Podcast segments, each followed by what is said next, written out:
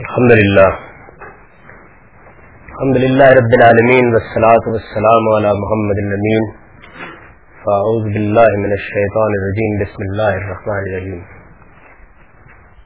خواتین و حضرات، سورہ شورہ کی آیت میں العقیب الدین کا صحیح مفہوم کیا ہے، اس پر ہم نے کچھ ابتدائی گفتگو پچھلی مجلس میں کی تھی۔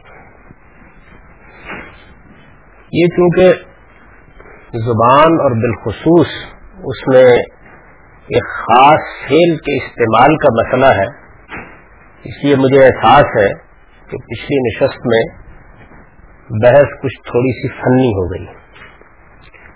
میں یہ کوشش کروں گا کہ اس کو نسبتاً سہل طریقے سے اس دفعہ واضح کرنے کی کوشش کروں۔ عربی زبان میں جب کوئی فیل استعمال ہوتا ہے، تو ایک تو اس کا مدعا ہے۔ جیسے یہاں پہ فیل اقامت استعمال ہوا ہے۔ یعنی ان عقیم الدین، یہ فیل اقامہ یقین اقامہ ہے۔ سادہ لفظوں میں جیسے ہمارے اردو مترجمین نے اس کا مدعا بیان کیا ہے، قائم کرو یا قائم رکھو۔ اور میں نے یہ عرض کیا تھا کہ سید اللہ صاحب مودودی نے اسی مفہوم کو لے کر اپنے فکر کی عمارت تعمیر کی ہے۔ تو پہلی چیز جو اس معاملے میں جاننے کی ہے وہ یہ ہے کہ خود عربی زبان میں اس فیل کا استعمال جب کیا جاتا ہے، تو یہ استعمال یا تو اپنے کسی متعلق کے ساتھ ہوگا یا نہیں ہوگا۔ میں اس کو سادگی سے آپ کو سمجھاتا ہوں۔ یعنی جب ہم یہ کہتے ہیں کہ اردو ہی مفہوم لے لیجیے فلاں چیز کو قائم کرو یا فلاں چیز کو قائم رکھو۔ تو اس میں ایک متعلق کی ضرورت ہوتی ہے کہ کہاں قائم کرو اور کہاں قائم رکھو۔ اور کبھی نہیں ہوتی۔ یہ جو متعلق ہے یعنی جو ہمارے بعض اوقات ذہن میں ہوتا ہے، اس کو زبان کی اصطلاح میں کہتے ہیں، یہاں یہ مقدر ہے۔ اور ہم اس کا کوئی کرینہ وہاں کلام میں پیدا کر دیتے ہیں۔ اور بعض اوقات یہ الفاظ میں ہوتا ہے۔ اس کی بڑی ہی عمدہ مثال اسی فیل کے معاملے میں خود قرآن مجید میں عقیم الشہادہ کے الفاظ میں۔ ہے یعنی بالکل وہی فیل ہے۔ ویسی ہی ایک مانوی چیز جیسے یہاں دین ہے، اس کا مفول بن گئی۔ اور میاں بیوی کے تعلقات کے معاملے میں اللہ تعالیٰ ہدایت فرما رہے ہیں۔ عقیم الشہادہ، گواہی کو قائم رکھو، یا عقیم و حدود اللہ اللہ کے حدود کو قائم رکھو۔ کہاں قائم رکھو؟ یعنی اپنی ذات میں قائم رکھو۔ ایک اس کا متعلق یہ ہے۔ اور ایک یہ ہے کہ دوسروں پر اس کو قائم رکھو۔ دنیا میں اس کو قائم رکھو۔ یعنی یہ دو پہلو اس فیل میں اور بہت سے دوسرے افعال میں میں ابھی آپ کو مثالیں دوں گا، آپ سے آپ پیدا ہوتے ہیں۔ چنانچہ ایک اور فیل بھی بالکل اسی طرح ہے، جس کے متعلق کی اس نزاکت کو نہ سمجھنے کی وجہ سے سید صاحب نے اپنی کتاب الجہاد فی الاسلام میں پوری بحث کی بنیاد اس پر اٹھا دی۔ قرآن مجید میں ایک اور فیل بھی ہے۔ اور اس میں بھی بالکل یہی مسئلہ پیدا ہوا ہے۔ تو پہلے اس کی اس نزاکت کو سادگی سے سمجھ لیجیے کہ ہم کہتے ہیں حد قائم کرو۔ تو جس وقت یہ کہا جائے گا حد قائم کرو یا حدود الہی کو قائم رکھو، تو اس میں آپ سے آپ یہ مسئلہ پیدا ہو جائے گا کہ کہاں قائم رکھو یعنی اس کا مطلب کیا ہے؟ کس چیز پر اس کو قائم رکھو؟ تو اگر تو وہ انسان کی اپنی ذات یا اس کا نفس ہے تو نوعیت بالکل اور ہو جائے گی۔ اور اگر وہ دوسرے لوگ ہیں، تو نوعیت بالکل اور ہو جائے گی۔ چنانچہ میں نے مثال دی تھی آپ کو اس کی کہ جب میاں اور بیوی کے بارے میں یہ کہا گیا کہ اگر تمہیں اندیشہ ہو کہ اللہ یقیمہ حدود اللہ، اب دیکھیے فیل بالکل وہی ہے۔ اسی طرح ایک مانوی چیز اس کا مفول بن رہی ہے۔ اللہ یقیمہ حدود اللہ۔ یعنی اگر تمہیں اندیشہ ہو کہ وہ دونوں یعنی میاں بیوی اللہ کے حدود کو قائم نہیں رکھ سکیں گے۔ کہاں قائم نہیں رکھ سکیں گے؟ یعنی اپنی ذات میں۔ اگر وہ اللہ کے حدود کی پابندی نہیں کر سکیں گے، اگر وہ اللہ کے حدود کو اپنائے نہیں رکھ سکیں گے، اگر وہ اللہ کے حدود کا اہتمام نہیں کر سکیں گے۔ یا سادہ لفظوں میں، جیسے کہ آگے آپ دیکھیں گے کہ ہمارے قدیم مفسرین اس کو بیان کرتے ہیں، یا وہ اللہ کے حدود پر قائم نہیں رہ سکیں گے۔ یعنی ایک یہ مطلب ہوتا ہے۔ اور ایک یہ ہے کہ عقیم الحد کہا آپ نے، عربی زبان میں۔ حد قائم کرو۔ کس پر۔ اب آپ وضاحت کیجیے نا۔ عقیم الحدہ الزانی بدکاری کرنے والے پر حد قائم کرو۔ تو یہ الگ زانی جو ہے، بدکاری کرنے والے پر اس کو کہتے ہیں متعلق اگر آپ کسی فیل کو نفس سے باہر لے جانا چاہتے ہیں یعنی انسان کی ذات سے باہر لے جانا چاہتے ہیں تو یا اس کا متعلق جملے میں موجود ہونا چاہیے، یا آپ کے ذہن میں ہونا چاہیے اور اس کا ترینہ کلام میں ہونا چاہیے۔ یعنی یہ سادہ اصول ہے جس کو سمجھ رہے اور دنیا کی ہر زبان میں ایسی ہوتا ہے۔ تو عربی زبان میں جب یہ کہا جائے گا کہ عقیم الحد، تو اس میں دو احتمالات ہیں۔ یعنی اس حد کا آپ خود اہتمام کریں، یا آپ اس حد کو دوسرے پر قائم کر دیں۔ اللہ کی ایک حد ہے، اللہ کا ایک قانون ہے، اللہ کا ایک ضابطہ ہے۔ آپ خود اس کی پابندی کریں۔ اس کے لیے بھی یہ لفظ بولا جائے گا، دوسرے پر قائم کر دیں تو جب اس میں دوسرے پر قائم کر دے کم مدعا ادا کرنا ہوگا۔ تو دو میں سے ایک چیز کی ضرورت ہوگی۔ یعنی یا یہ کہا جائے گا، آکم الحدہ الزانی آکم الحدہ الناس آکم الحدہ المجرم یعنی کچھ کہیں گے نا آپ۔ اور یا کلام میں وہ چیز موجود ہوگی۔ مثلا کلام میں ہونے کی کیا صورت ہے؟ وہاں لفظ نہیں ہوگی۔ مطلب یہ مجرم کو اب لا کر ہم نے کٹارے میں کھڑا کر دیا ہاتھ قائم کرو۔ یہاں دیکھیے آگے نہیں ہے، لیکن کریمہ کلام بتا رہا ہے کہ یہاں اس کو باہر جانا ہے۔ تو میں نے جو بات وہاں کہی تھی، وہ اگر ذرا فنی زبان میں ہے، وہ یہ تھی کہ بھائی اگر اس کو اس مطلب کے لیے استعمال ہونا ہے جو سید صاحب اس سے لے رہے ہیں، تو یا اس کا یہ متعلق جملے میں موجود ہونا چاہیے یا مقدر ہونا چاہیے۔ یعنی اگر میں سادگی سے اب بات اپنی واضح کر سکا ہوں تو یہ صورت اگر یہ بات واضح ہو گئی ہے، تو اب میں آپ کو بتاتا ہوں، دیکھیں، بالکل ٹھیک یہی جگہ ہے جہاں سے سید صاحب نے غلطی کھائی ہے۔ وہ کہتے ہیں، اس فکرے کا ترجمہ، یہ تقریباً قرآن ہے۔ اس میں جو انہوں نے آگے بحث کی ہوئی ہے، وہ میں نے کسی دفعہ پیش کر دی تھی۔ اس سے متصل اوپر جہاں سے وہ شروع کرتے ہیں بات، یہ پیرا ہے۔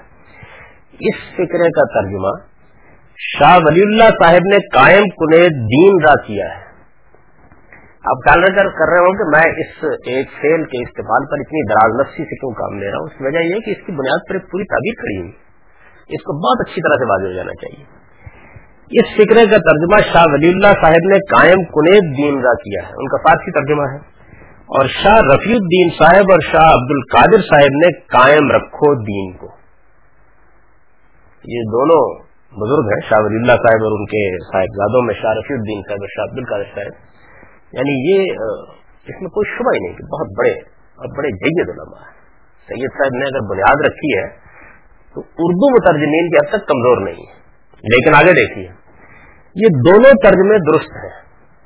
یعنی انہوں نے ترجمہ نکل کیا۔ اب ظاہر ہے کہ وہاں مترجم راحت تو نہیں کر رہا نا۔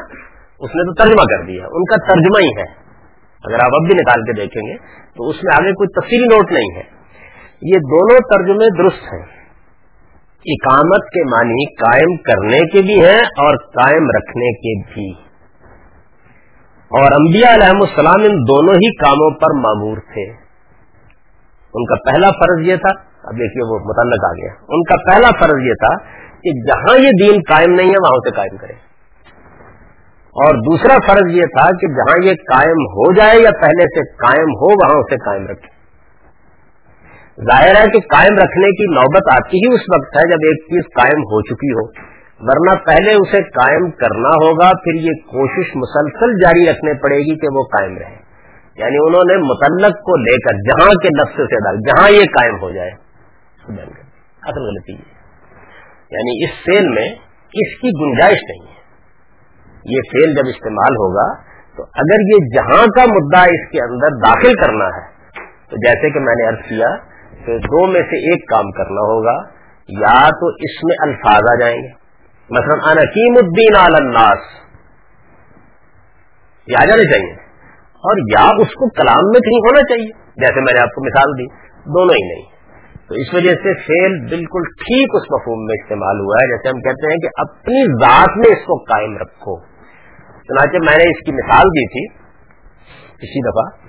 اور یہ بتایا تھا کہ ہمارے جو قدیم مفسرین ہیں، وہ بالکل ٹھیک اسی طریقے سے اس کو سمجھتے ہیں۔ اور خود مولانا نے بھی جب یہ مسئلہ ابھی اس طریقے سے سامنے نہیں آیا تھا اور وہ تفیم القرآن ابتدان لکھ رہے تھے، تو حتیٰ تقیم الطورات والے انجیل میں بالکل یہی مدعا بیان کیا۔ یعنی وہاں انہوں نے اس کو متعلق نہیں کیا لوگوں سے یا جہاں سے متعلق نہیں کیا، بلکہ یہ کہا کہ اس کو اپنا دستور زندگی بنائے۔ یعنی اس کو اپنی زندگی میں اختیار کرے تو الحکیم الدین کا مطلب یہ ہوگا کہ دین کو اپنی زندگی میں اختیار کرو۔ دین کو اپنی زندگی میں اپناؤ۔ دین کو پورے اہتمام کے ساتھ اپنی زندگی میں برقرار رکھو۔ یعنی یہ معنی ہے اس کے۔ یہی معنی بغیر کسی استثناء کے پچھلے چودہ صدیوں میں ان سے پہلے ہر شاعر علم نے لیے۔ یعنی اس میں کوئی اختلاف نہیں۔ اس کی وجہ یہ ہے کہ اس کی گنجائش نہیں۔ یعنی یہ فیل جس طریقے سے استعمال ہوا ہے، اگر اس کو ان کے معنی میں مان لیا جائے تو پھر آکم سلاد کا مطلب ہے کہ جہاں نماز قائم نہیں ہے، وہاں سے قائم کر دو لوگوں کے اوپر۔ اور جہاں لوگ اسے قائم کیے ہوئے ہیں، وہاں قائم رکھو۔ تو وہاں بھی حکیم السلاط میں بھی ہم سے کہا جاتا ہے کہ نماز کو اپنی زندگی میں برقرار رکھو۔ نماز کا اپنی زندگی میں اہتمام رکھو۔ نماز کو اپنی زندگی میں اپنائے رکھو۔ تو میں نے یاد کیا تھا کہ قرآن مجید نے دو جگہ پھر اس کو کھولا ہے۔ قرآن کا عام طریقہ یہ ہے کہ وہ بعض اوقات ایک بات کو ایک فیل میں ادا کرتا ہے اور دوسری جگہ دوسرے طریقے سے۔ تو جہاں کھولا ہے اس کو سورہ مومنو اور سورہ مہارج میں، تو وہاں کا ہے ولزین حملہ سلاطین دائمون۔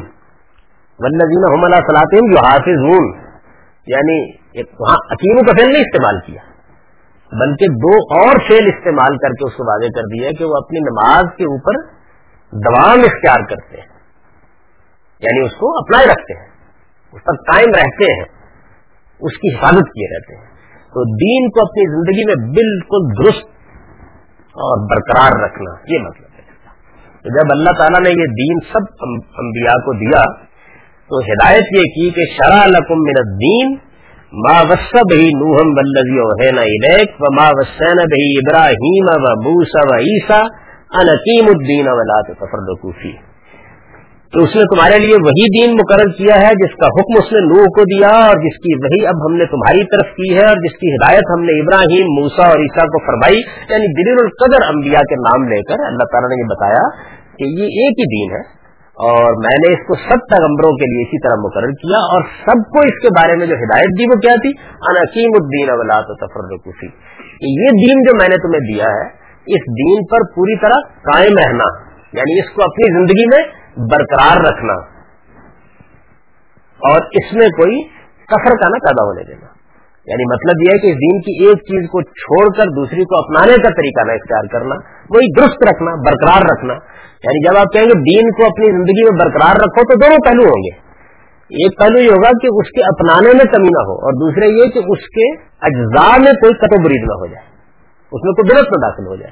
نہ کوئی چیز اس میں شامل ہو جائے، نہ کوئی نکال دی جائے۔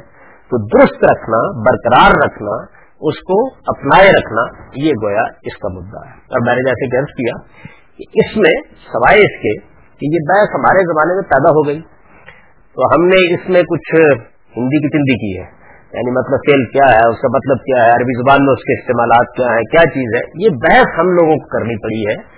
سید صاحب کے اس مدعا کی تردید میں۔ ورنہ جن لوگوں کے سامنے یہ مسئلہ پیش نہیں آیا، انہوں نے بس اس کے معنی بیان کر دی۔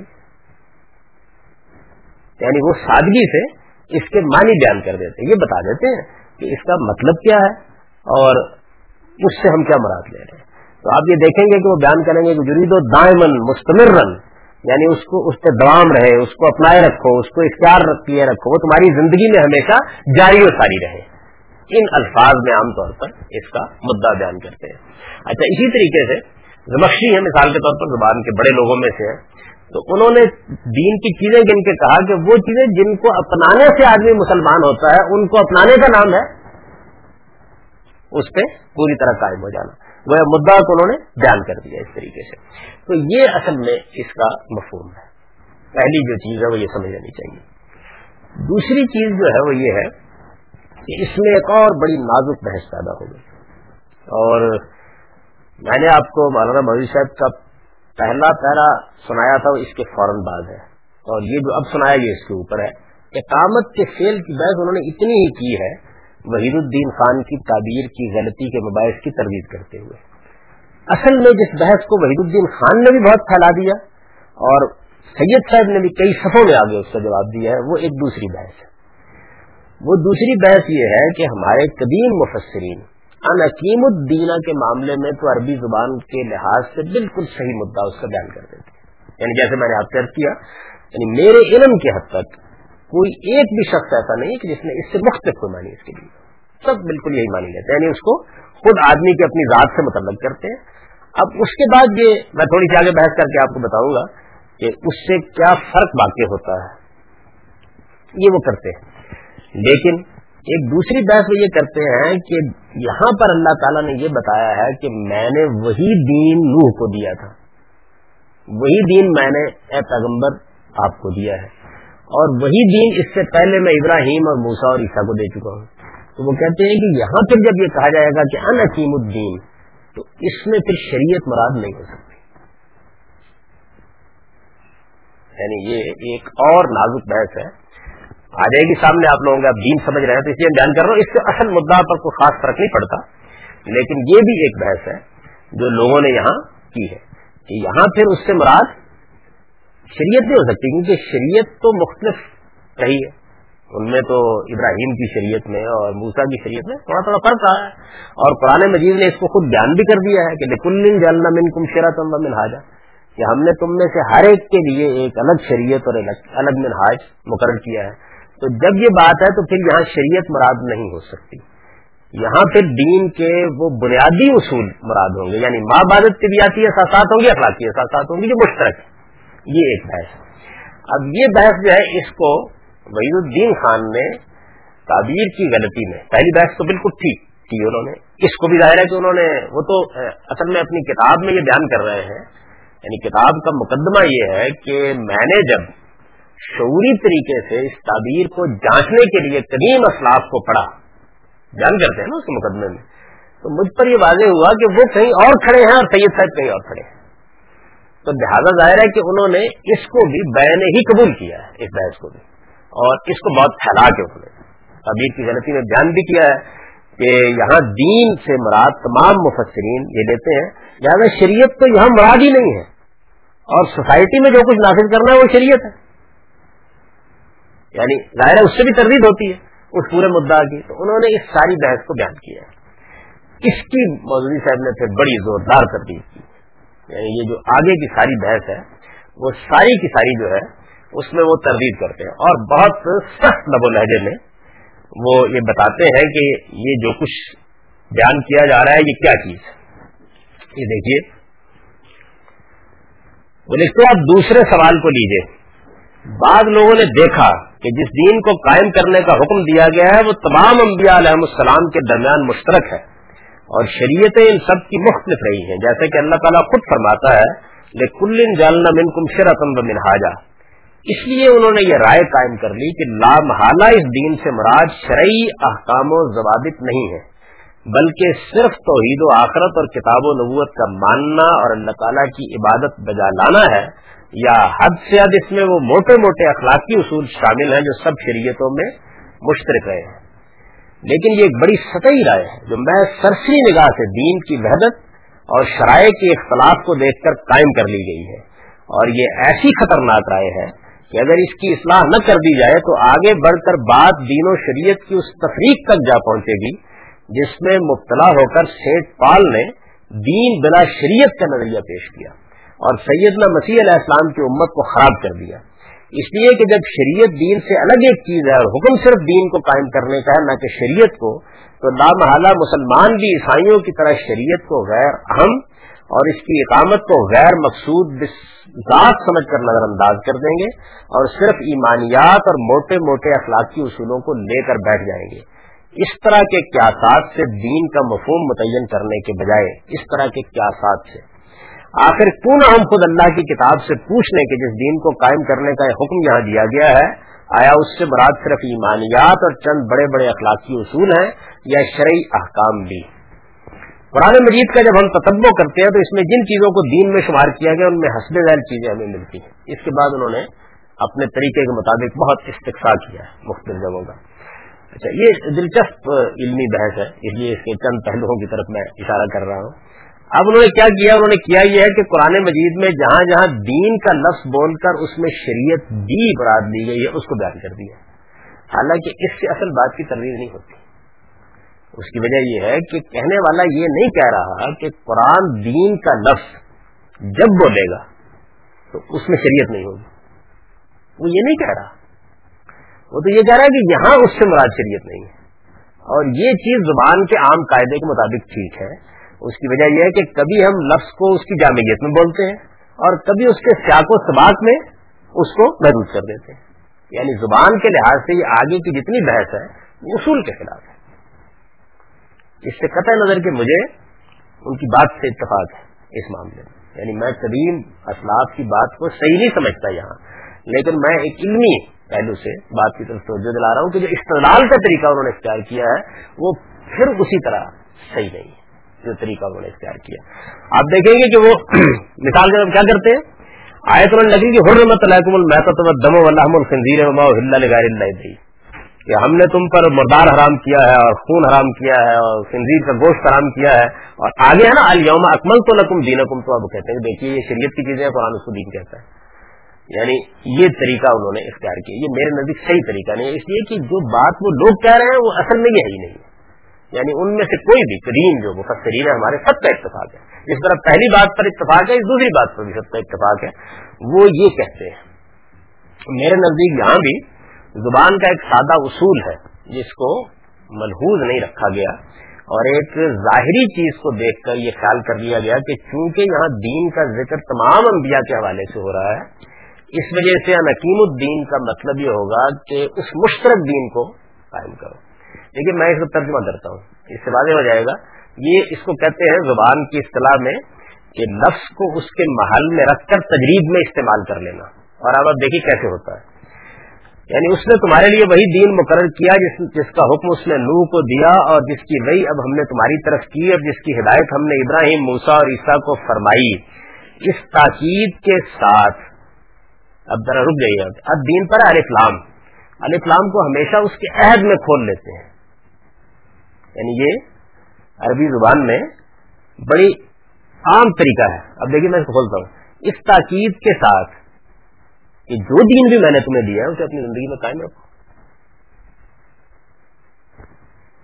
یعنی اس میں ضرورت نہیں ہے اس کی۔ یعنی جب دین موسا کو دیا گیا تو اسے کہا گیا کہ جو دین میں نے تمہیں دیا ہے، اسے قائم رکھو۔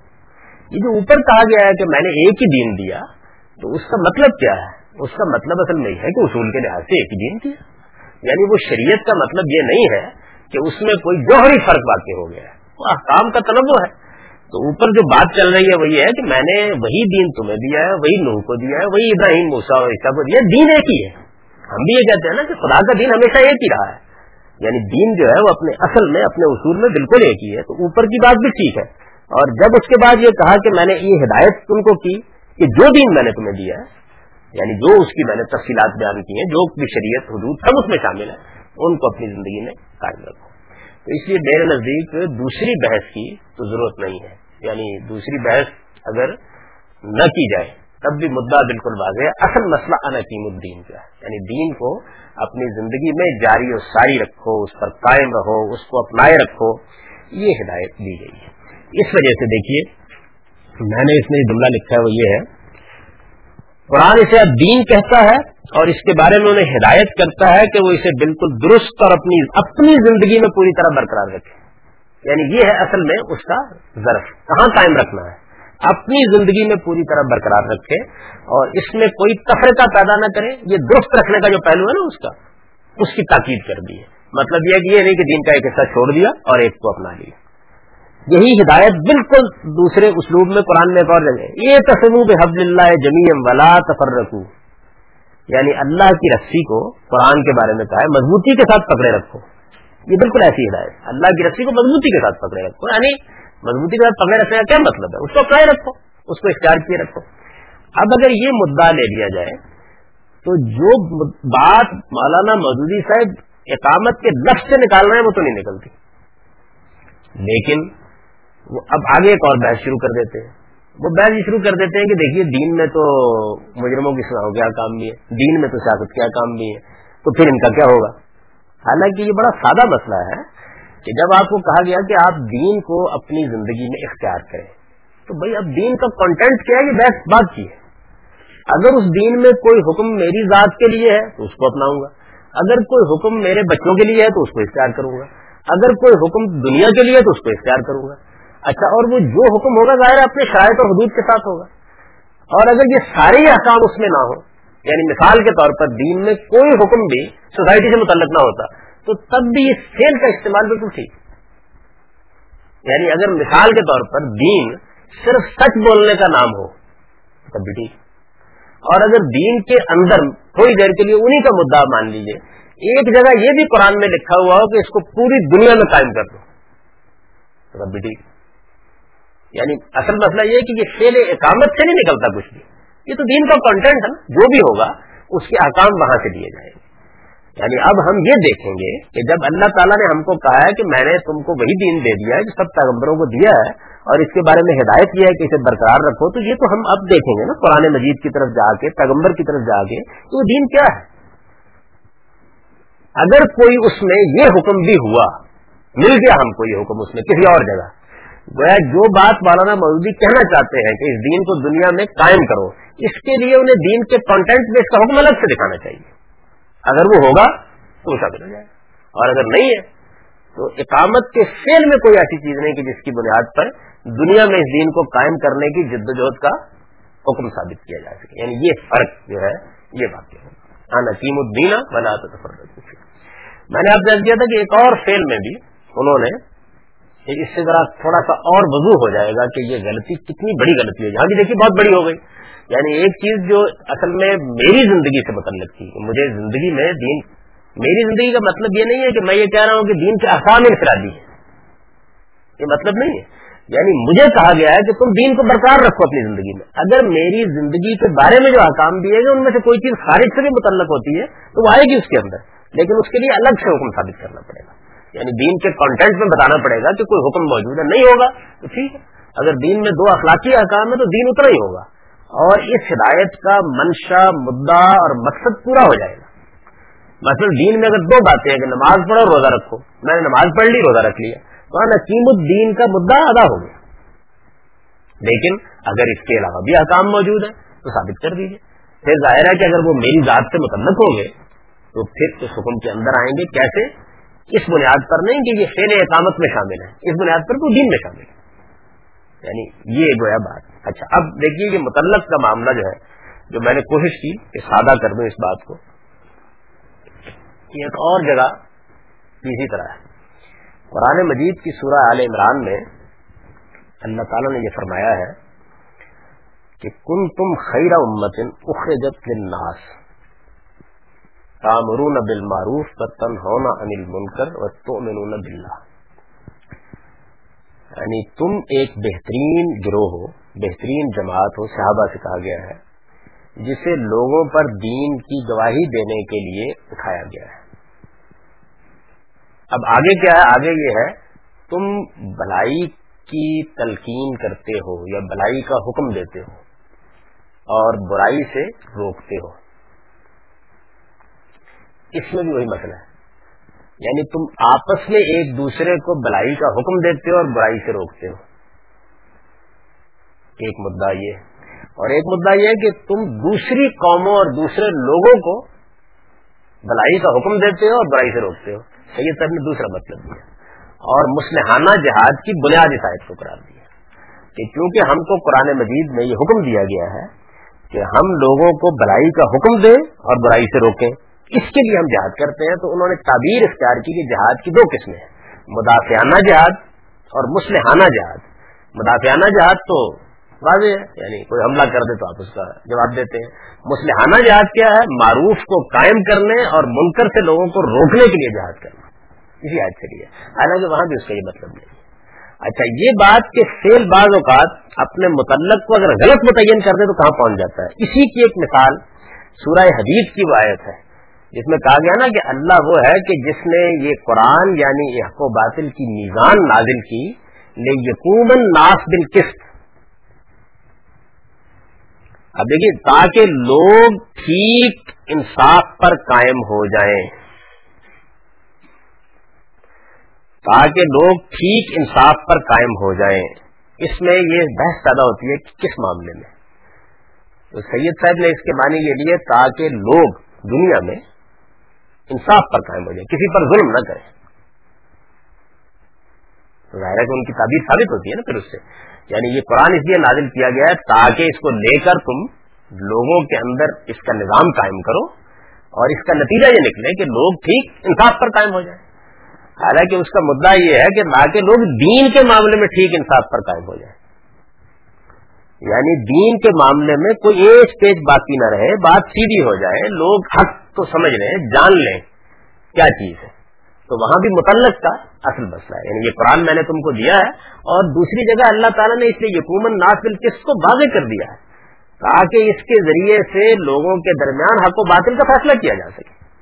اور پیچھے کا جملہ بتا رہا ہے کہ قرآن ایک میزان اور ترازو کے طور پر نازل ہوا ہے تاکہ اس کی کسوٹی پر پڑک کر فیصلہ کیا جا سکے کہ حق کیا اور باطل کیا ہے۔ یعنی جو یقومن ناس بل قسط ہے، اس کا مطلب وہ نہیں ہے جو اردو میں ہم سمجھتے ہیں۔ اس کا مطلب یہ ہے کہ دین کے معاملے میں جو ظالین اور مغزوب الحم نے بے اعتدالیت پیدا کر رکھی ہے، وہ ختم ہو جائے ساری کی ساری اور آدمی ٹھیک جگہ پر آ کر کھڑا ہو جائے۔ تو یہ مختلف مقامات ہیں، جن مقامات میں بالکل اسی طرح ہوا ہے کہ فیل کا جو متعلق ہے، اس کو غلط متعین کر دینے یا نہ ہوتے ہوئے اس کو مان لینے کے نتیجے میں مدعا بالکل دوسرا ہو جاتا ہے۔ تو نقیم الدین فرقوفی یعنی مطلب یہ ہے کہ اس دین کو تم اپنی زندگی میں اختیار کرو، اپنائے رکھو، اس پر پوری طرح قائم ہو جاؤ اور اس کے اندر کوئی خرابی نہ پیدا ہونے دو۔ لا تفرقی یعنی ایسا نہ ہو کہ تم میں سے کوئی کچھ دین کی بات لے رہے اور کوئی کچھ لے رہے اور کوئی اس کو ایک مطلب میں لے جائے اور کوئی دوسرا مطلب میں لے جائے۔ دین جیسے ہے، ویسے کا ویسا اسے اپنی زندگی میں اپنائے رکھو۔ یہ مدعا ہے اس عبادت کے لیے یعنی یہ بحث یہاں سے ہوئی تھی کہ اللہ اور بندے کے درمیان عبد و معبود کے اس تعلق کے لیے یہ عبادت جب ماں عبادت طبیعتی اور اخلاقی اثاثات متعین کرتی براسم طے کرتی اور دنیا میں اس تعلق کے تقاضوں کو پورا کرنے کے لیے حدود و قیود مقرر کرتی ہے، تو قرآن کی اصطلاح میں اسے دین سے تعبیر کیا جاتا ہے۔ یعنی پہلے ہم نے یہ جانا کہ دین کی حقیقت کیا ہے۔ وہ عبادت ہے۔ اب یہ جانا کہ عبادت دین کی اگر حقیقت ہے تو یہ حقیقت جب ایک خصوصی ظہور پیدا کرتی ہے اور اس کو دین کہا جاتا ہے تو مطلب کیا ہوتا ہے؟ اس کا۔ اب کیا ہے؟ اس عبادت کے لیے۔ یعنی ہم نے یہ بیان کیا نا کہ دین میں اصل میں ایک ماں عبادت طبیعتی اور اخلاقی احساسات ہوتی ہیں اور دوسرے حدود و قیود ہوتے ہیں۔ اس عبادت کے لیے جو ماں عبادت طبیعتی یعنی میٹا فزیکل اور اخلاقی احساسات مورل ویلیوز خدا کے اس دین میں بیان ہوئی ہیں انہیں قرآن الحکمہ اور اس کے مراسم اور حدود و قیود کو الکتاب سے تعبیر کرتا ہے۔ یعنی قرآن کی دو اصطلاحوں کی وضاحت ہے۔ اس کی وجہ یہ ہے کہ یہاں پر بھی ایک زبان کی غلطی عام طور پر ہوئی، کیونکہ کتاب کا لفظ بک کے معنوں میں قرآن میں استعمال ہوا ہے اور خاص طور پر قرآن کے لیے استعمال ہوا ہے۔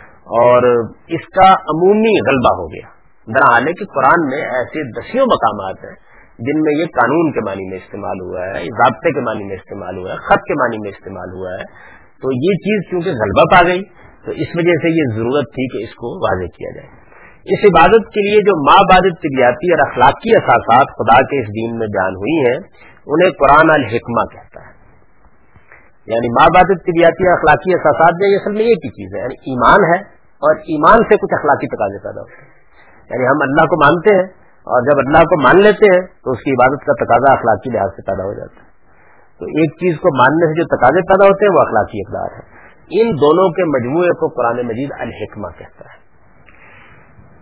اس عبادت کے لیے جو بابادت طبیعتی اور اخلاقی اثاثات خدا کے اس دین میں بیان ہوئی ہیں، انہیں قرآن الحکمہ اور اس کے مراسم اور حدود و قیود یعنی جہاں آگے قانون، ضابطے بیان ہونے شروع ہو جاتے ہیں۔ وہ اتنا سا ضابطہ ہی کیوں نہ ہو کہ نماز پڑھنے کے لیے تین رکھتے ہیں ایک بن گئی نا، رسم بن گئی، متعین ہو گئی، حد بن گئی۔ تو جب یہ قانون کی صورت اختیار کرتا ہے تو اس کو الکتاب کہتا ہے قرآن مجید۔ یہ بات قرآن مجید نے کئی اسالیب میں واضح کی ہے۔ یعنی قرآن کا جو طریقہ ہے عام طور پر، وہ یہ ہے کہ جب وہ کسی چیز کو بیان کرتا ہے، تو چونکہ یہ تو نہیں ہے کہ وہ وہاں تو اس کی ڈیفینیشن بیان کرے گا، وہ اس کو پھر مختلف جگہوں پر استعمال کرے گا تاکہ یہ بات واضح ہو جائے۔ مثلا آپ یہ آگے کی آیات میں دیکھیں گے کہ نبی صلی اللہ علیہ وسلم کے تقرر کو بیان کرتے ہوئے کہ آپ اصل میں دین دینے کے لیے آئے ہیں۔ وہاں پرانے مجید نے بیان کیا نا، آیات کی تلاوت کرتے ہیں اور ان کا تسکیہ کرتے ہیں۔ اور اس کے لیے انہیں قرآن اور کتاب اور حکمت کی تعلیم دیتے ہیں۔ یہ وہاں بیان کیا ہے۔ تو آپ یہ دیکھیں کہ یہ بات وہاں پر تسکیہ اور تلاوت آیات بیان ہوئی ہے۔ مقصد بھی بیان ہوا ہے اور وہ بھی۔ کیونکہ یہ اصل کانٹینٹ نہیں ہے دین کا۔ یہاں اس کو نکال دیا۔ یعنی تاکہ وہ بات واضح ہو جائے اصل یہ ہے۔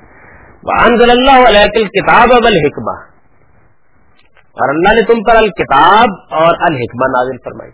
وانزل اللہ علیہ کتاب بل حکمہ دو ہی چیزیں رہ گئی علم معلم تکن تالم یہ دیکھیے پھر یہ وہی بیان اور تفسیر کی باؤ تیسری چیز نہیں ہے۔ اور اس طرح تمہیں وہ چیز سکھائی جس سے تم واقف نہ تھے۔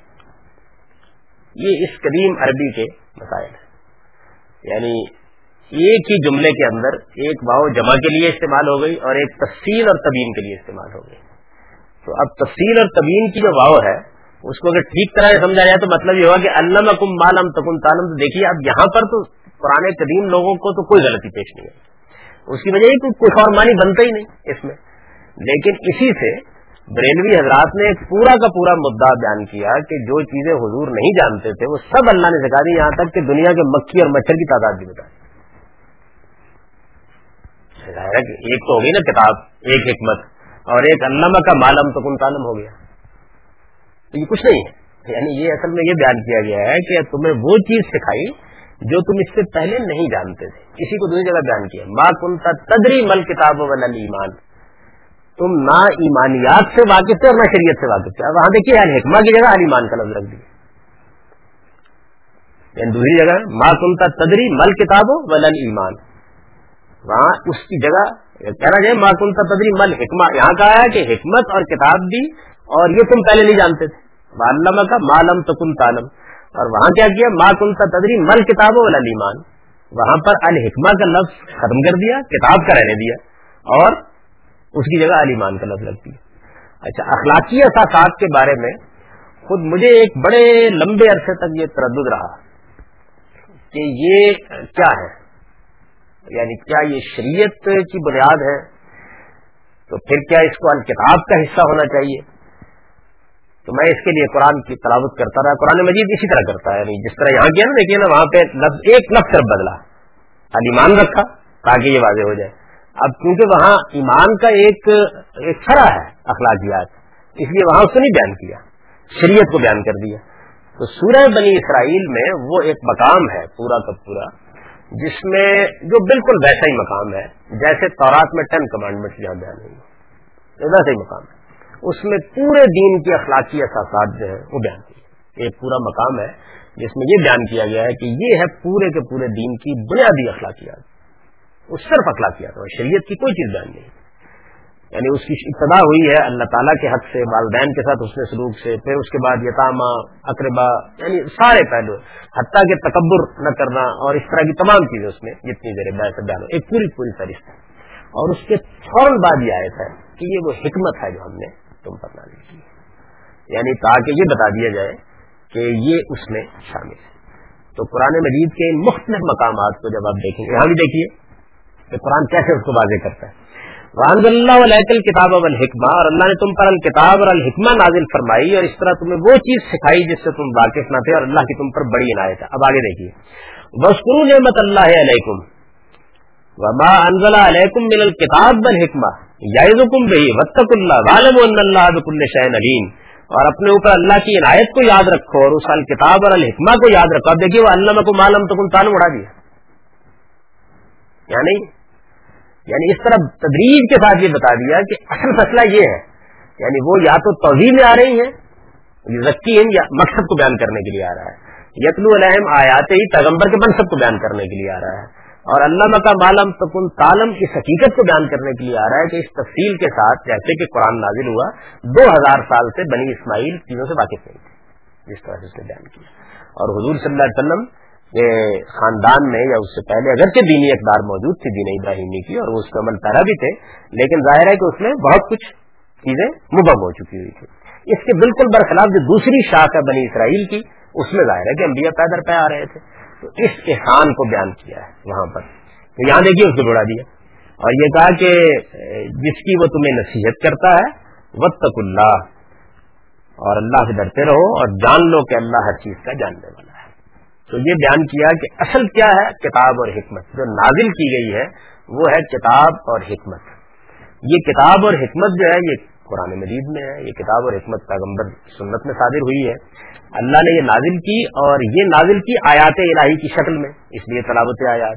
اور ان کا مقصد کیا ہے؟ تذکیہ اور اس سے بنی اسماعیل پر کیا احسان ہوا؟ علامہ کا مالکم تالم یہی بات جو ہے علامکم مالکم تالمون میں بھی بیان کر دیا یعنی پورے کے پورے بنی اسماعیل کو مخاطب کر کے بھی ایک جگہ کہہ دیا ہے کہ یہ چیز ہم نے تم کو سکھائی۔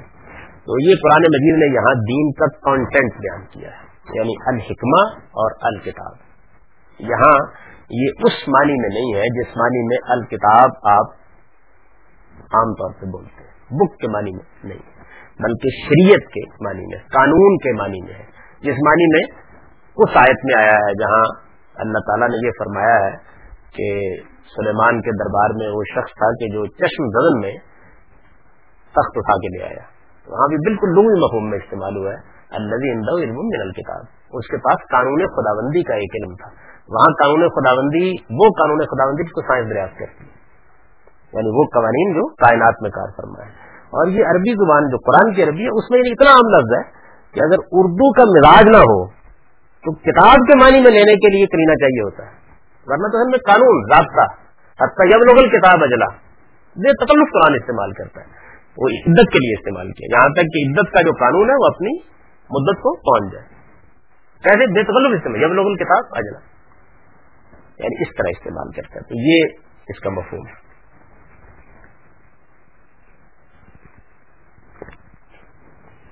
تو قرآن مجید کے یہ مقامات ہیں یعنی یہ دونوں مقامات جن میں قرآن مجید نے ان دونوں چیزوں کو بالکل متعین کر دیا ہے کہ اصل یہی ہے۔ اچھا پھر اس کے بعد ماں کنتا تدری مل کتابوں ولن ایمان میں اس کی وضاحت۔ پھر سورہ بنی اسرائیل میں اخلاقیات کے آخر میں یہ کہنا کہ یہ وہ حکمت ہے جو ہم نے تم پر نازل کی ہے۔ تو یہ سارے مقامات جو ان کو جب آپ تدبر کے ساتھ پڑھتے ہیں، تو جو میں نے یہاں نتیجہ نکالا ہے واضح ہو جاتا ہے۔ لیکن چونکہ یہ ایک ذرا لطیف چیز ہے، اس وجہ سے ظاہر ہے کہ اس کو سمجھنے میں تھوڑے تردد کی نوعیت ہو سکتی ہے، اگر کوئی بحث ہوئی تو ان شاء اللہ اس کو کر لیں گے۔ اس الکتاب کو وہ شریعت بھی کہتا ہے۔ یعنی یہ جو الکتاب کا لفظ استعمال کیا قانون کے معنی میں، تو اس کو قرآن مجید شریعت بھی کہتا ہے۔ یعنی شریعت بھی گویا ایک دوسری اصطلاح ہے۔ تم جالنا کا اعلیٰ شریعت پھر ہم نے تم کو دین کے معاملے میں ایک واضح شریعت پر قائم کیا ہے۔ یہ یہاں پر یہ لفظ استعمال کیا ہے قانون کے لیے۔ اس لیے تم اسی کی پیروی کرو اور ان کی خواہشوں کے پیچھے نہ چلو جو علم نہیں رکھتے۔ الحکمہ ہمیشہ سے ایک ہی۔ ہے الحکمہ کیا ہے؟ ایمانیات اور اخلاقیات۔ ظاہر ہے اس میں تو ایسا نہیں ہو سکتا۔ کہ ایک شریعت میں جھوٹ بولنا ٹھیک ہو اور دوسرے میں۔ ہمیشہ سے ایک ہی۔ ہے لیکن شریعت انسانی تمدن میں ارتقاء اور تغیر کے باعث البتہ بہت کچھ مختلف رہی ہے۔ یعنی شریعت جو ہے، اس میں کچھ تو حکام وہ ہوتے ہیں جو اخلاقی اصولوں پر مبنی ہوتے ہیں۔ اور کچھ حکام وہ ہوتے ہیں کہ جو تمدن کے لحاظ سے تبدیل کرنا ناگزیر ہو جاتے ہیں۔ یعنی آپ اس کو ایسے سمجھیں کہ یہ بات تو کہی جا سکتی ہے اصول میں کہ حکومت لوگوں کی رائے سے قائم کی جائے۔ لیکن یہ بات کہ رائے کیسے لی جائے، اس کے لیے ایک قاعدہ نہیں دیا جا سکتا۔ کیونکہ یہ تو تبدیل ہوتا رہے گا۔ وقت کے ساتھ تبدیل ہوتا رہے گا تو تمام پیغمبروں کے ہاں اس طرح کی چیزوں میں تھوڑی تھوڑی تبدیلی۔ بہت معمولی درجے کے تغیرات ہیں، ان کے حالات کے لحاظ سے جو اللہ کرتے رہے ہیں۔ اس کو انہوں نے یہ ہم نے کیا ہے، اس کو بیان کر دیے۔ کلن جالنا مین کم شرطم و منہاجا ولو شاء اللہ امتم واحدہ تم میں سے ہر ایک کے لیے ہم نے ایک الگ شر و منہاج مقرر کیا ہے۔ یہاں نکرا استعمال ہوا ہے۔ اور اللہ چاہتا ہے تو تم چاہتا تو تم سب کو ایک ہی امت بنا دیتا۔ یعنی اگر اللہ چاہتا تو ایک قانون اور ایک شریعت دے دیتا، لیکن اس کی حکمت تمدنی حالات کے لحاظ سے اس کی متقاضی ہوئی کہ وہ اس میں فرق کرے۔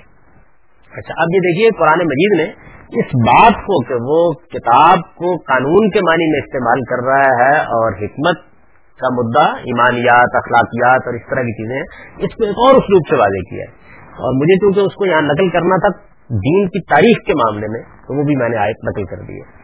الہامی لٹریچر کا مطالعہ کرنے سے معلوم ہوتا ہے۔ یعنی اب ظاہر ہے کہ اگر دین کا کنٹینٹ دو حصوں پر مشتمل ہے، ایمانیات اور اخلاقیات ایک اور دوسرے شریعت اور قانون۔ تو الہامی لٹریچر کا مطالعہ کرنے سے معلوم ہوتا ہے کہ تورات میں زیادہ تر شریعت اور انجیل میں حکمت بیان ہوئی ہے۔ یہ جو آدمی تورات کو کھول کے پڑھے گا اور انجیل کو یعنی اس کو جاننے کے لیے کسی بحث کی ضرورت نہیں۔ انجیل بالکل خالی ہے کم بے شریعت سے یعنی کوئی حکم بھی نیا نہیں ہے اس کے اندر۔ بلکہ ہر جگہ یہ کہا گیا ہے کہ میں تو جو تورات کی شریعت ہے، اس کو پورا کرنے کے لیے اور اس کی حکمت رونے والے کیا ہے یعنی ایمان کیا ہے، ایمان کے تقاضے کیا ہے، خدا کے ساتھ تعلق کیا ہے۔ شریعت کیا چیز ہے؟ یعنی شریعت کی حقیقت کیا ہے؟ اس حقیقت کو نظر انداز کر کے اگر تم اس کو پڑھو گے، تو وہ کسی دور مقام پر تم کو لے جائے گی۔ میں نے کچھ حصے اس کے پیش کیے تھے کتاب میں یاد ہوگا۔ آپ کو انجیل کے اور یہ بتایا تھا کس خوبی کے ساتھ پہاڑی کا باز میں سیدنا مسیح علیہ السلام نے شریعت کی حقیقت کی طرف توجہ دلائی ہے۔ تو وہ انہوں نے بیان کیا۔ اور تورات آپ کتابیں استثنا ہے اصل میں تورات۔ آپ بائبل کا کوئی مجموعہ لیں اور کتابیں استثنا کو پڑھ ڈالیں۔ یعنی وہ قانون سے شروع ہوتی ہے، قانون پر ختم ہو جاتی ہے۔ قانون ہی قانون ہے۔ درمیان میں کچھ دو، چار، پانچ فکرے آ جاتے ہیں کہیں کہیں کہ جن میں کچھ اصولی باتیں کہیں، ورنہ ساری کی ساری قانون ہے۔ اور لفظ تورات جو ہے، اس کے معنی بھی یہی یعنی جیسے انجیل کا مطلب بشارت ہے، اسی طرح تورات جو اصل قانون اور شریعتی کے لیے استعمال ہوتا ہے۔ تو اس کا نام بھی یہی بتاتا ہے۔ یعنی الہامی لٹریچر کا مطالعہ کرنے سے معلوم ہوتا ہے کہ تورات میں زیادہ تر شریعت اور انجیل میں حکمت بیان ہوئی ہے۔ زبور اسی حکمت کی تمہید میں خدا بند عالم کی تمدید کا مضمون ہے۔ زبور جو ہے، وہ بے مثل دعائیں ہیں۔ اور اس میں گویا یوں سمجھ لیجیے کہ جیسے اس حکمت کے لیے ایک بندہ ہاتھ اٹھا کر کھڑا ہو گیا ہے۔ سیدنا داؤد علیہ السلام کے مضامیر ہیں۔ اور قرآن ان دونوں کے لیے ایک جامع شاہپارہ ادب کی حیثیت سے نازل ہوا ہے۔ اب یہ جو بار بار قرآن کہتا ہے نا کہ ہم نے تمہیں کتاب اور حکمت، ہم نے تمہیں کتاب اور حکمت دی ہے۔ یا یہ کہتا ہے کہ یہ پیغمبر آیا ہے اور یہ اللہ کی آیات تلاوت کرتا ہے اور ان کو کتاب اور حکمت کی تعلیم دیتا ہے۔ تو اس کی وجہ اصل میں یہ ہے کہ وہ ساری تاریخ کی طرف اشارہ کر رہا ہوتا ہے کہ ہم نے جب دین دیا تو تورات میں شریعت دی۔ حکمت کو جو انسانی فطرت میں اس کی احساسات ان پر چھوڑ دیا گیا، اس کو بیان نہیں کیا گیا۔ بہت کم چیزیں ہیں جو اس میں بیان ہوئی ہیں اور آج کے اندر اس نوعیت کی یعنی اس وقت یہ معلوم ہوتا ہے کہ انسانی فطرت میں اللہ پر ایمان، ظاہر ہے کہ وہ تو شریعت دیتے ہوئے زیر بحث آئے گا، لیکن وہ اپنے پورے مقتضیات کے ساتھ زیر بحث نہیں آتا۔ اور صاف اور صفات کے پہلو سے کوئی بحث نہیں ہے۔ اسی طرح اخلاقی معاملات بھی واضح ہیں۔ اور یہی معاملہ جو ہے وہ عبادات اور اس طرح کی بنیادی چیزوں کا ہے۔ تو تورات میں زیادہ تر قانون بیان ہوا ہے۔ اور قانونی سے وہ بھری ہوئی ہے۔ اور پھر اس کے بعد انجیل میں آ کر یہ معلوم ہوا کہ قانون نے تو لوگوں کو بالکل یبوست طرح کر دیا۔ وہ چھلکے ہی کو اکھاڑ اکھاڑ کر پھینک رہے ہیں۔ ان کے اندر دین کی روح ختم ہوتی چلی جا رہی ہے۔ ایمان کی حقیقت یہ دیوانی ہو گئی ہے۔ اور قانون اور ضابطے کی منہ شگاتیاں جیسے ہماری امت میں بھی ہو گئی ہیں، یہ چیز ہو گئی ہے۔ تو سید مسیح علیہ السلام نے پھر منادی کی ہے حکمت یعنی کیا کہنے ہیں اس کے؟ آپ پڑھیں کبھی انجیل کو۔ حالانکہ وہ ظاہر ہے کہ اس صورت میں نہیں ہے، اس کو راویوں نے بیان کیا ہے، اس کی نوعیت بالکل وہی بن گئی ہمارے یہاں حدیث کی نوعیت ہے۔ لیکن آدمی کا ایمان زندہ ہو جاتا ہے۔ ایسی اعلیٰ چیز ہے، ایسی خوبصورت چیز تو یہ قرآن دو ہوا۔ اب ظاہر ہے کہ رسول اللہ علیہ وسلم کے ساتھ کیا ہوا ہے؟ قرآن کے ساتھ یہ ہوا ہے کہ دونوں کو جمع کر دیا گیا۔ یعنی قانون اور حکمت دونوں جمع کیے گئے تو گویا یوں سمجھ لیجیے کہ وہ جامع ہے۔ اسی کو بیان کیا دوسری جگہ کہ یہ کتاب محمد علیہ نازل ہوئی ہے۔ یعنی جو پہلے سے کتاب کے نازل کرنے کا سلسلہ جاری تھا، اس نے اس کو سمیٹ لیا۔ ہے اس کے اندر قانون بھی آ گیا ہے، اس کے اندر حکمت بھی آ گئی ہے۔ الہامی لٹریچر کا مطالعہ کرنے سے معلوم ہوتا ہے کہ تورات میں زیادہ تر شریعت اور انجیل میں حکمت بیان ہوئی ہے۔ ضرور اسی حکمت کی تمہید میں خدا بند عالم کی تمجید کا مضمور ہے اور قرآن ان دونوں کے لیے جامع شہپارہ ادب کی حیثیت سے نازل ہوا ہے۔ یعنی اس میں حکمت بھی ہے اور شریعت بھی۔ بکرا و نسا کی جو آیات اوپر نقل ہوئی ہیں ان میں قرآن سے متعلق کی حقیقت نہایت واضح الفاظ میں بیان ہوئی ہے۔ وہ نفا کی اور بکرا کی آیات پیچھے نقل ہو چکی ہے جس میں کہا گیا نا وانز اللہ علیہ کتاب الحکمہ علم کا مالک لم تکن تالم اور وزقرو نعمت اللہ علیکم ومان علیکم من الکتاب والحکمہ یا حکم بہی۔ تورات و انجیل کے بارے میں اللہ تعالیٰ نے سیدنا مسیح علیہ السلام کے ساتھ قیامت میں اپنا ایک مکالمہ نقل کرتے ہوئے فرمایا ہے۔ وَإِذَا لَمْ تُقَلْ کتاب والحکمہ والتورات والانجیل یعنی یہ، پھر وہی خوبصورت باؤ ہے۔ ایک میں جمع کر رہی ہے، دوسرے میں تفصیل کر رہی ہے۔ اور جب میں نے تمہیں شریعت اور حکمت یعنی تورات اور انجیل کی تعلیم ورنہ چار چیزیں بن جائیں گی نا۔ یعنی میں نے تمہیں کتاب دی، حکمت دی، تورات دی، یہ نہیں ہے۔ تمہیں کتاب اور حکمت یعنی تورات اور انجیل دی۔ تو یہ بالکل لف و نشر مرتب ہے۔ میں نے اس وقت مثال دی تھی نا اس کی۔ نف و نشر مرتب کا طریقہ اختیار کیا یعنی پہلے دو چیزیں بیان کی کتاب اور حکمت دی، پھر اس کے بعد کتاب کیا ہے، تورات۔ حکمت کیا انجیل؟ اس کو اسی ترتیب سے بیان کر دیا تو جب اس طریقے سے ترتیب سے بیان کریں تو گیا مرتب لف و نشر کے طریقے کا، اس کے اوپر جاتا ہے۔ نا؟ تو آپ کس وقت آنا ہے؟